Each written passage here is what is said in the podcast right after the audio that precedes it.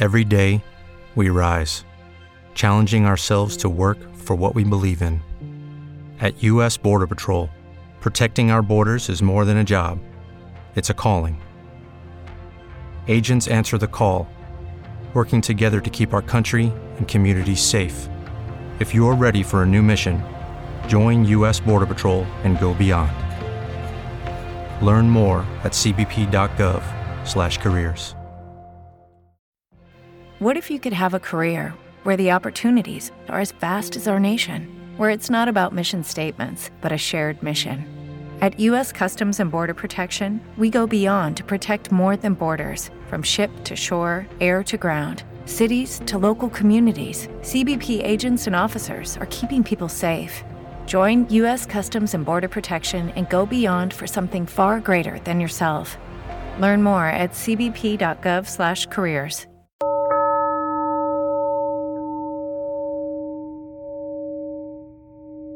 You're right. I really do run my mouth a lot for a girl that's 5'2 and can't reach the top shelf in my own kitchen cupboards. You really are aggressive. Like you have no right to be yes and no. for how tiny you are. I am small. I am small, it is true. Um but that also means I'm closer to the ground, like the earth's crust, which means I'm closer to the the flames of hell that fuel me. oh god. But you still can't deny that I absolutely would win. It's true. Welcome to part two Hauntings, Homicide, and Hearsay. John Wayne Gacy. Let's just roll the intro.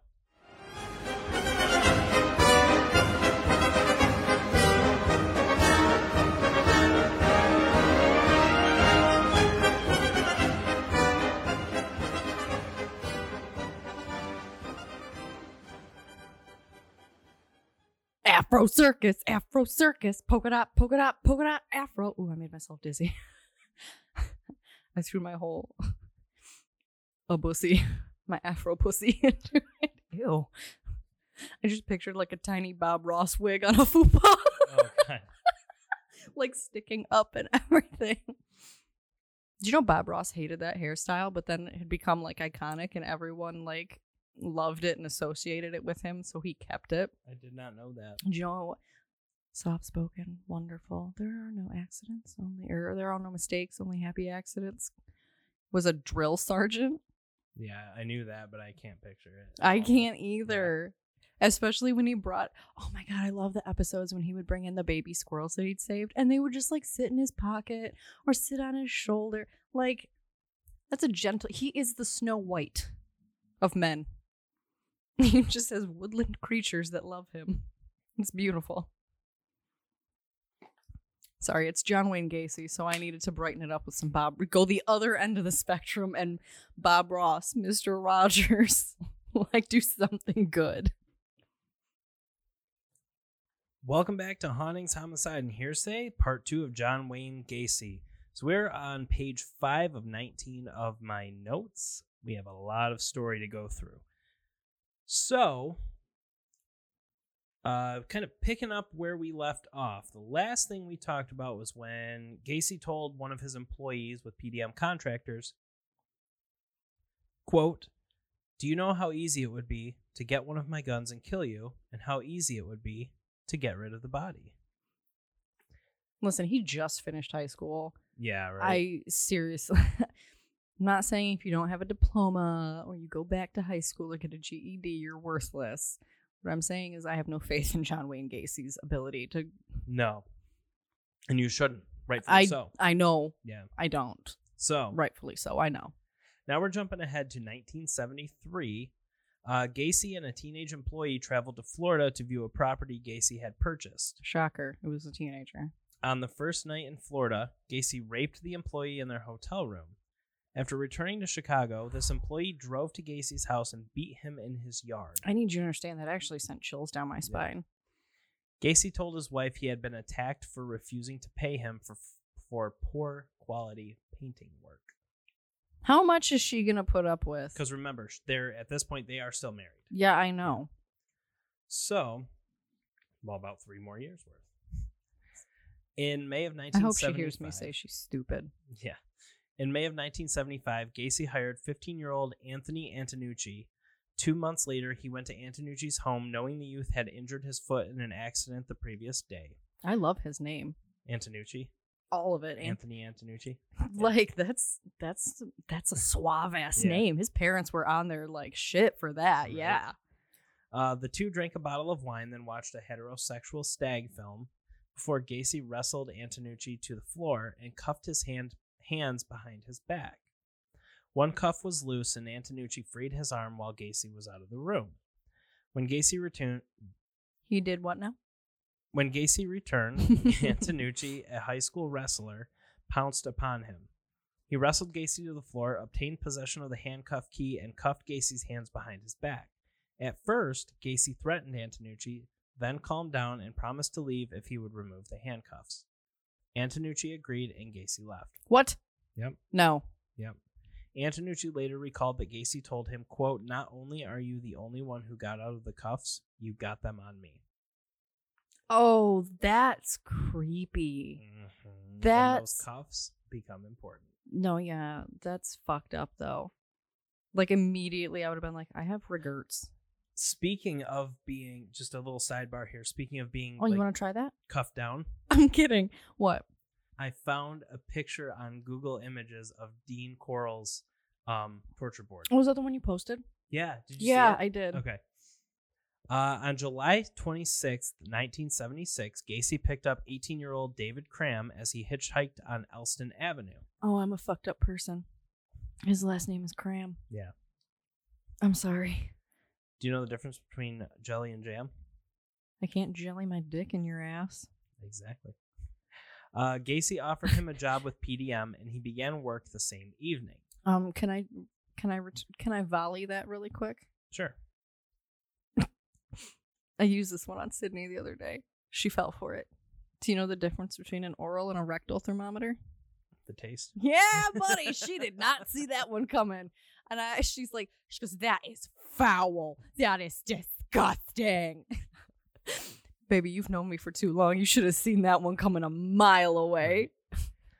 So on August 21st, Cram moved into his house. The next day, Cram and Gacy had several drinks to celebrate his 19th birthday with, with Gacy dressed as Pogo, his clown persona. Jesus fuck me Christ. Okay. Gacy conned Cram into donning the handcuffs, his wrists cuffed in front of his body rather than behind. He swung Cram around while holding the chain linking the cuffs, Why did I exactly know that that's how he was going to be doing it? Mhm. Okay. then said he intended to rape him. Cram kicked Gacy in the face and freed himself from the handcuffs. Bet.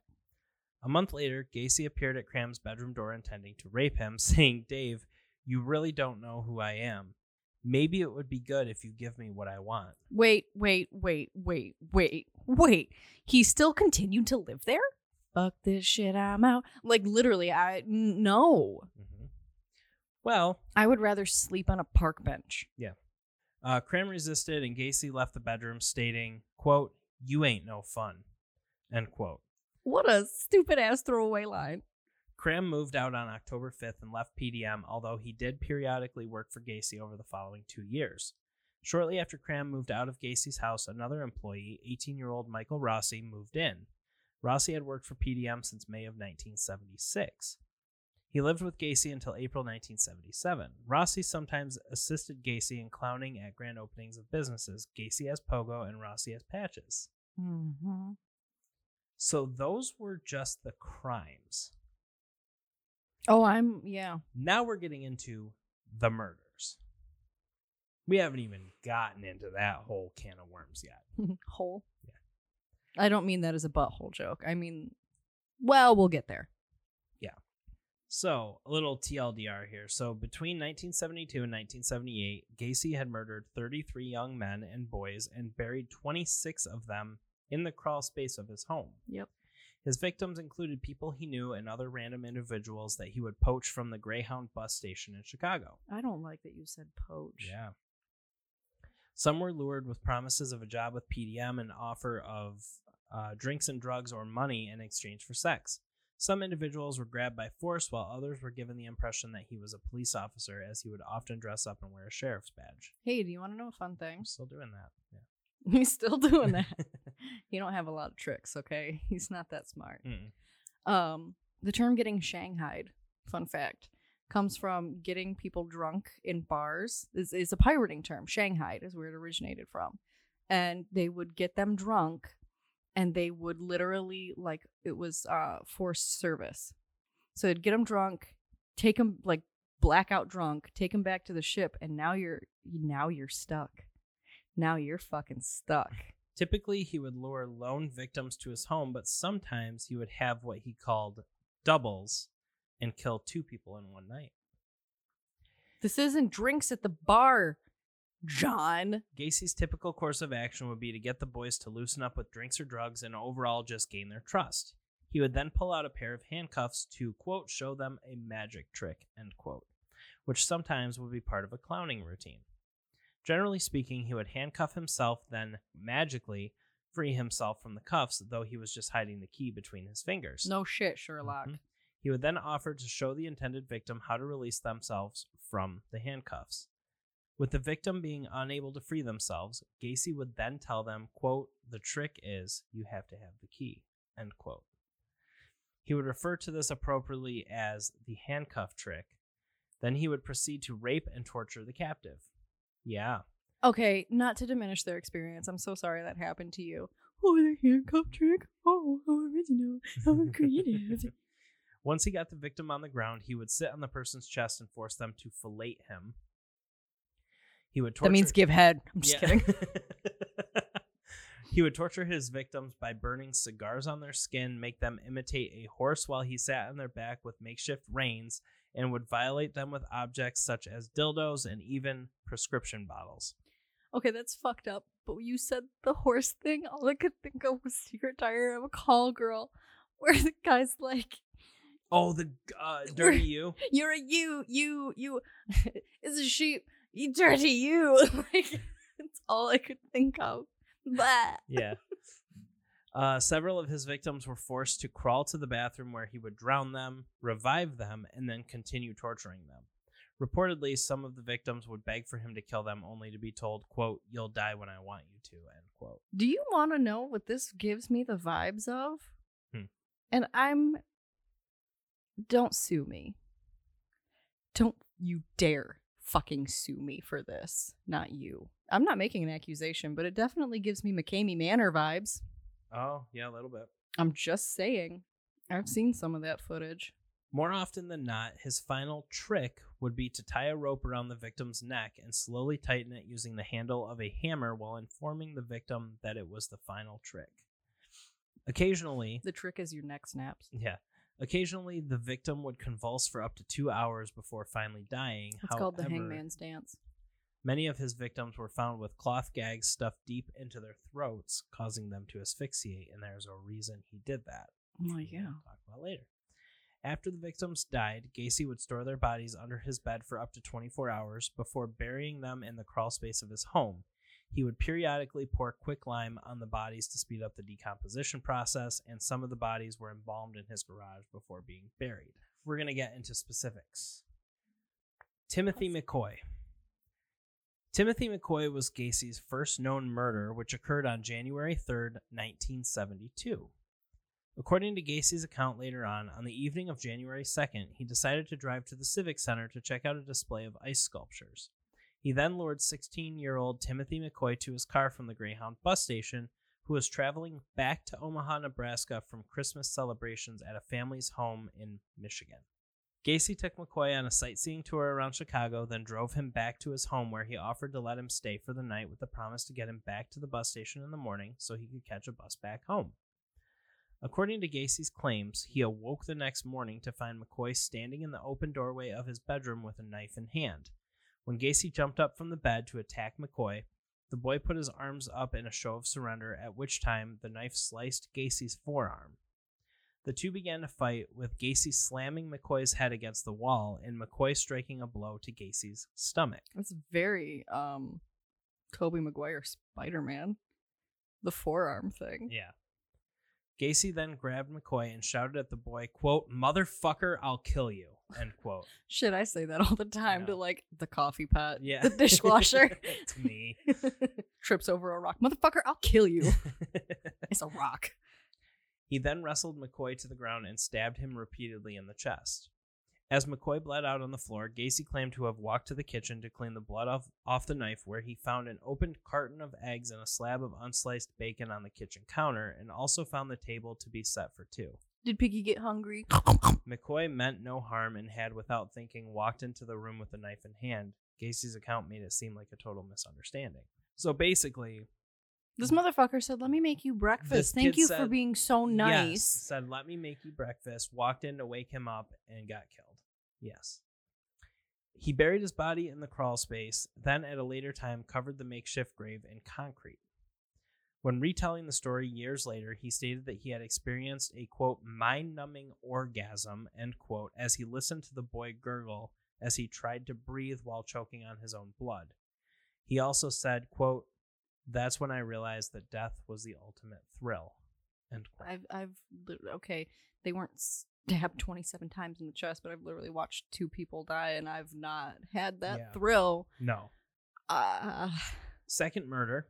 Uh, this one's actually shorter because there's not too much on it. Gacy said the second time he committed murder was sometime around January of 1974, and the victim still remains unidentified. what? Yep.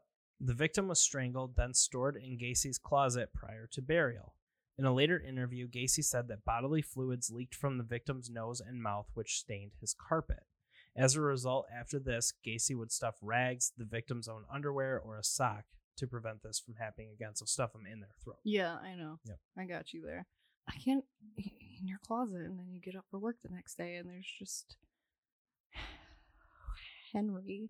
I'm gonna give him a name, Henry, just staring at you Mhm. like that. Fucks me up. Yeah. That actually like makes me sick. That bogey out a little bit. Yeah, that bogues me out. Dead bodies don't bother me. No. That fucking bogues Yeah. me out.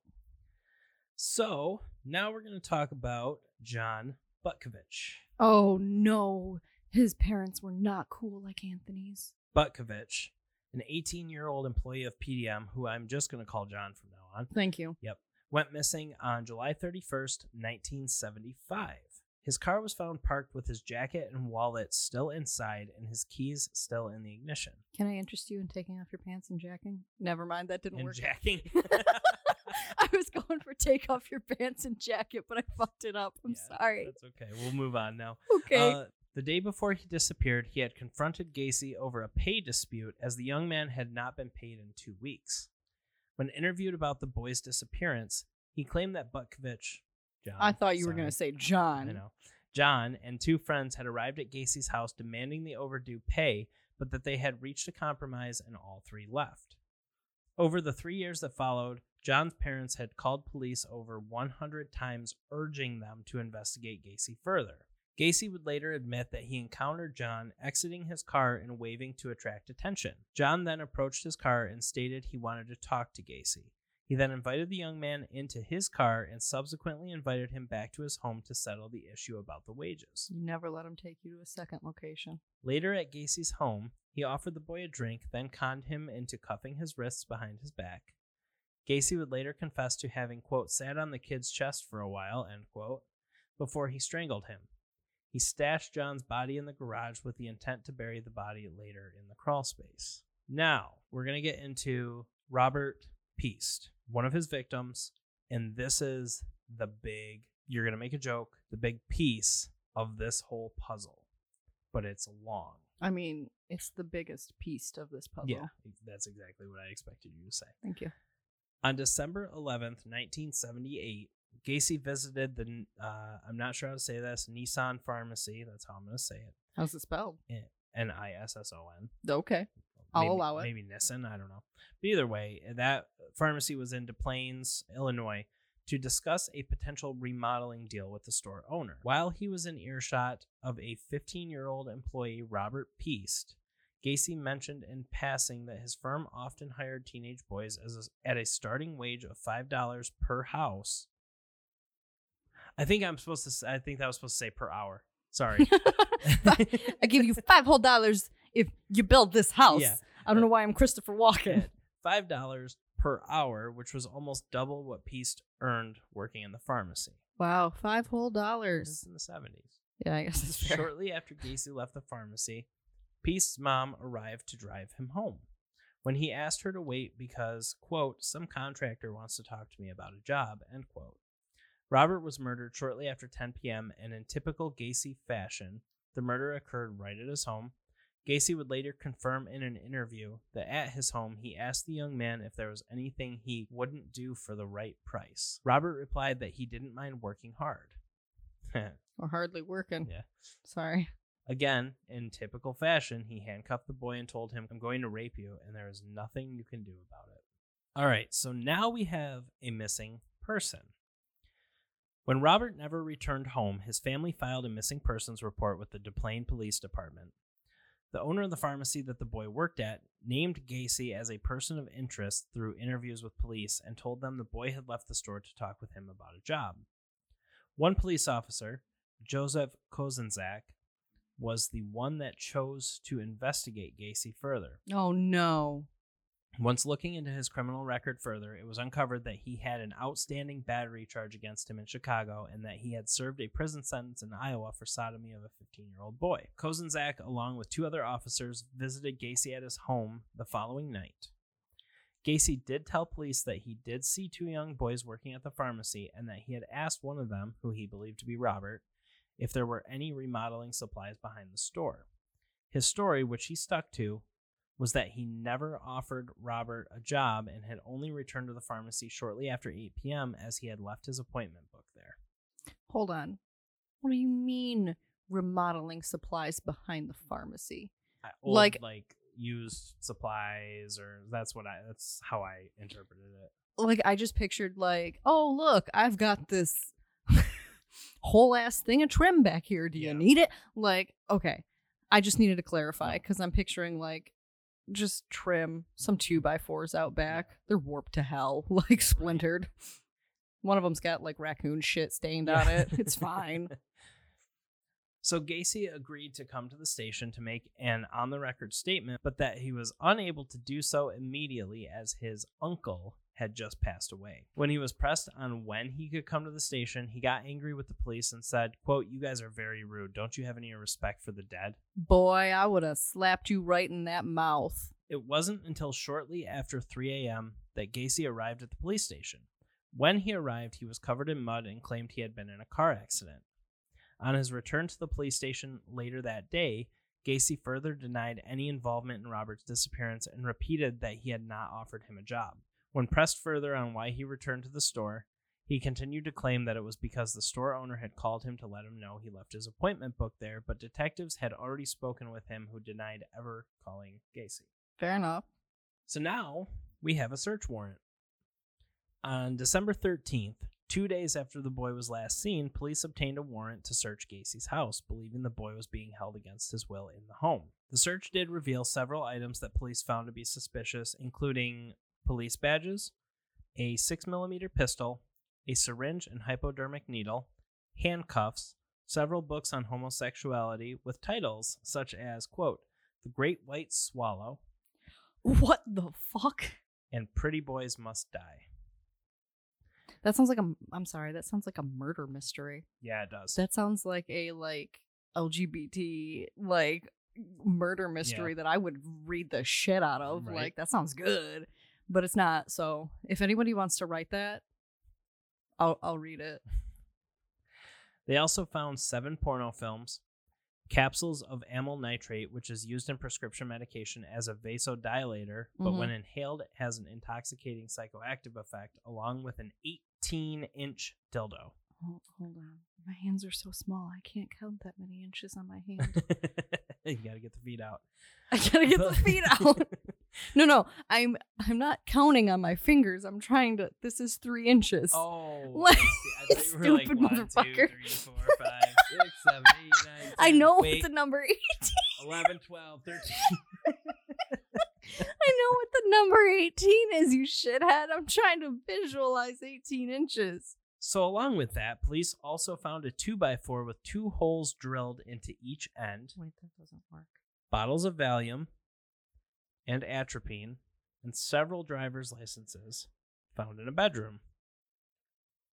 But wait, that's not all. Thank you, Billy Mays. Police also discovered a class of 1975 Maine West High School ring with the initials JAS engraved on it and a Nisson Pharmacy photo receipt alongside a 36 inch section of nylon rope. Pharmacy sell rope? I don't think that was the point. Oh, okay. Sorry, that threw me. That one threw me for a loop de loop and pull. Now we're getting into surveillance. I thought you were gonna say cervezas, and I was like, let's get into some beers. Yeah. I dumped them. They were flat. They went bad in 21. Yeah. The police confiscated Gacy's vehicle along with multiple other PDM work vehicles, and two two man surveillance teams were assigned to monitor Gacy's home around the clock as they continued the investigation. Can I make a poor joke? Sure. A poor taste, in poor taste joke Mhm. around the cock. Sorry. Only a day after the surveillance teams were mobilized, investigators received a call from a man by the name of Michael Rossi, who informed them of Greg Godzik's disappearance and the fact that another PDM employee, Charles Hatula, had been found drowned in an Illinois river earlier that year. You said Rossi, and I almost snapped my neck looking at you because all I could think of was Rossi from Criminal Minds, and I was Oh. like, "What?" On December 15th, Des Plaines investigators obtained further details of Gacy's battery charge, learning the complainant, Jeffrey Rignall, had reported that Gacy had lured him into his car, then chloroformed, raped, and tortured him before dumping him with severe chest and facial burns and rectal bleeding in Lincoln Park the following morning. In an interview with Gacy's former wife the same day, they learned of the disappearance of John Butkovich. The same day, the Maine West High School ring was traced to a John Allen, I'm going to butcher this, Syke, is how I'm going to Spell pronounce it. S Z Y C. Zick, hmm. maybe. I don't know. might be sick. Zick. In an interview with John's mom, the John S's mom, Yeah. It was discovered that several items were missing from his apartment, including a Motorola TV set. I really thought you were gonna say cell phone, and I was Mhm. like, "You're a liar." By December 16th, Gacy had become extremely friendly toward investigators, occasionally inviting them to join him for meals or for drinks inside his home. No. He This continued Stupid idiot. he continued to deny that he had anything to do with Robert's disappearance. Happy birthday, Zach, because on December 17th, police conducted an official also, Kenzie. Oh yeah. Uh, police conducted an official interview with Rossi, and he informed them that Gacy had sold John S.'s car to him, explaining that he had bought the car because he needed the money to move to California. With the new information, Gacy's vehicle was examined further, which led them to discover what they believed to be human hair in the trunk. This led investigators to use three trained search dogs on Gacy's vehicle to determine if Robert had been inside of any of Gacy's vehicles. One dog laid on the passenger seat in what police call a quote death reaction, indicating that Robert's body had been present in the Post vehicle. Yeah. That same evening, Gacy invited two of the detectives to a restaurant for a meal with him, and later in the early morning of December 18th, he invited them again where the three had breakfast together and Gacy discussed his business, his marriages, and his activities as a clown. During the conversation, Gacy proudly and boldly stated, You know, clowns can get away with murder. Later on the same day, Gacy drove to his lawyer's office to prepare a civil suit against the police department, demanding that they end the surveillance. It has been reported that by this point, Gacy had grown weary of the constant surveillance, donning an unshaved beard, looking extremely worn down, and had taken up drinking fairly heavily. The same day, a then 17 year old colleague of Robert at the pharmacy was tracked down by the serial number on the photo receipt that was found in Gacy's home. Byers stated that she put the receipt in the pocket of a jacket, which was also found in Gacy's home during their search, which she had worn on December 11th. She told police she put the receipt in the pocket, then handed the jacket to Piest, Robert, as he was leaving the pharmacy, claiming a contractor wanted to speak with him about a job offer. And that is the end of part two. Good. I need coffee. Yeah. And a whole other pack of cigarettes at This this, is- point. this like is intense, right? You remember David Tennant from the I can't do it. I Yeah. can't do it. He's got like every fucking finger has a cigarette in it, plus one in his mouth and behind his That's me oh, right yeah, now. Yes. I am David Tennant as Russell T. Davies. I can't do it. So, real quick though, because we do have a couple minutes to spare here, share your thoughts so far. Motherfucker, I want to put my head through the cinder block wall. I don't know who's stupider, him or the American justice system. Or you for using the word stupider. Boy, I will hit you in the mouth. I will take a fly swatter to your face. I don't even own a fly swatter. I wish I did. Leaving the door open really fucked shit up the other day. No, I don't know who is less intelligent, dumber. You happy now? Yeah. Him. Okay, there's only so far of like, um, what do I want to say? I have nothing to hide, so here, come and have dinner at my house and shit like that. Be being too friendly would set off red flags for me. Right. I'd be like, why the why? Why are you inviting me over? Like, no. There is there is a point where like now I'm suspicious because you're too friendly. Um which I agree. Apparently doesn't raise any red flags for anybody else. No. And also, I'm just gonna say it. And I know I'm gonna say it again at the end of episode three, or maybe in the middle, or probably the beginning, or just every chance I get. What is wrong with the American justice system? I don't know. But nothing's changed. No, I know. I mean, Notice I didn't say what was wrong then. I'm Yeah. saying across the damn board. What, yeah. what in the hell? Not that there's I know good I know good cops. But then there are so many stories I've heard of like just lazy detective and police work and I'm like I am a nobody sitting on the couch going, "Why aren't you thinking of look at the car? You were in a car accident? Yeah. Why am wh- my first thought was, "Okay, let me go look at your car." Which is obviously just let me walk outside at that Yeah. point. Like not even that I have to have a search warrant to go through it. All you need to do is look at it. It's like say, the "Oh, TikTok yeah." I sent you where the guy had a picture of the the headlight um frame. Yeah. So like th- come on. Well, and I, I can kind of like equate it to uh, so the news that came out yesterday in Imlay City. Uh, I was talking to my mom about it, uh, the massage parlor. No, yeah. So for our listeners, I'm confused there as to what where this is going to well, tie this- in. it's gonna tie in. Trust me. So I was talking to my mom about it, and for people who aren't from Michigan or from our area who don't know, so basically a few months back in Imlay City, our hometown, a random um, new massage place opened up. It literally said Asian massage parlor. It- yeah, it literally said, which is whatever. which is whatever. I mean, that's that's a real thing. I mean, Asian massage parlors, they do good work. Like those Asian massages are really good. But we drove by and I looked at Ashley and I said, "They are 100% giving tugs after the fucking rub. I know they are."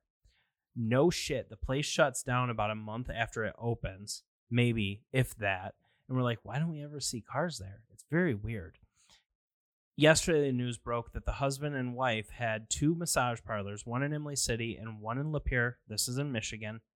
And they had been arrested because the massage parlors were a front for prostitution and human trafficking And in-house brothels. and in-house brothels.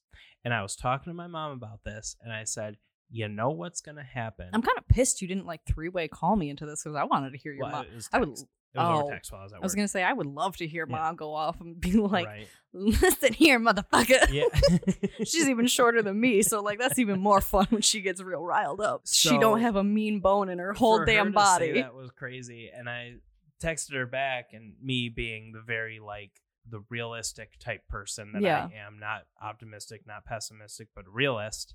I said, you know what's going to happen? They are going to get sentenced to five to ten years, and both of them will get out early for good behavior. A hundred percent, that is how that's probably going to go down. Mhm. And she texts me back. She goes, "Fuck it, you're probably right." Mhm. Mhm. Because for So- some reason, murder is awful. Murder is Yeah. terrible.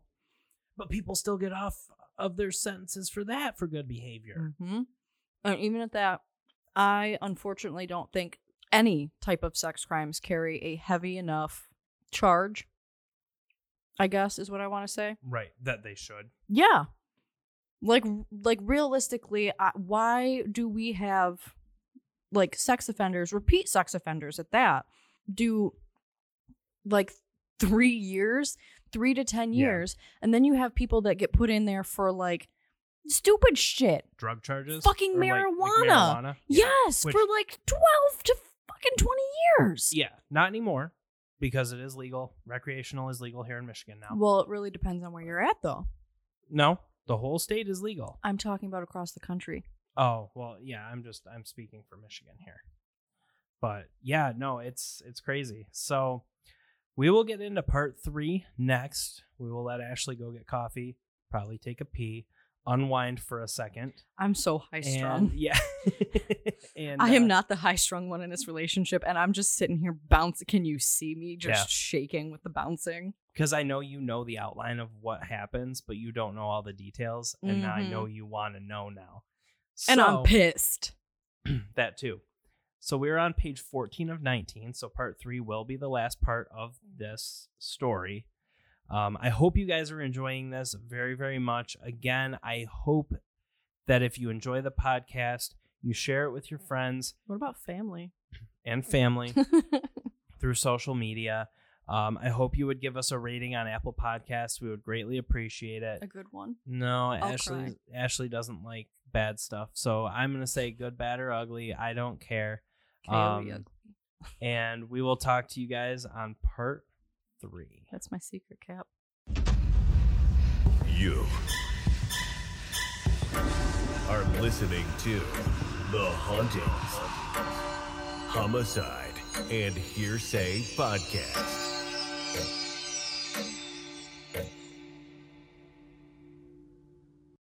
Lucky Land Casino asking people what's the weirdest place you've gotten lucky? Lucky? In line at the deli, I guess? Aha, in my dentist's office.